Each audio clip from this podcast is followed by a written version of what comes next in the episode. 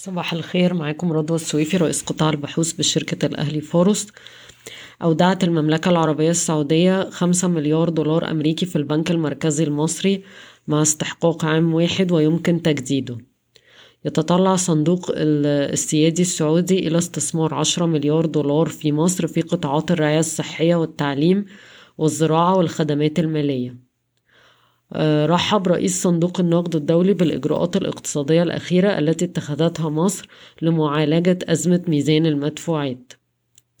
استعرض مجلس الوزراء مقتطفات من استراتيجيته لتشجيع مشاركة القطاع الخاص في الاقتصاد وتحديد الصناعات التي سينسحب منها آه، القطاع العام والقطاعات التي يرغب في الاحتفاظ آه، بحضوره فيها. آه، انتهت آه، أوراسكوم للإنشاءات و Engie وتويوتا آه، من التعاون والإغلاق المالي لمحطة طاقة الرياح التي تبلغ طاقتها 500 ميجا وات بفكركم إن حصة أوراسكوم في المشروع 25% وتكلفته 500 مليون دولار وسيتم تمويله من قبل البنك الأوروبي لإعادة الإعمار وبعض البنوك اليابانية.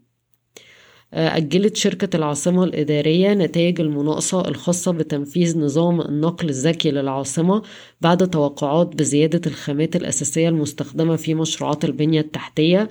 وبرضه بفكركم إن كان بيتنافس على المشروع ده السويدي و Giza Systems المملوكة ل B Investments أضاف البنك الأهلي المصري حصة 6% في أسهم فوري ليصل بإجمالي استثماراته في الشركة ل 12 و 25 من 100 في المية.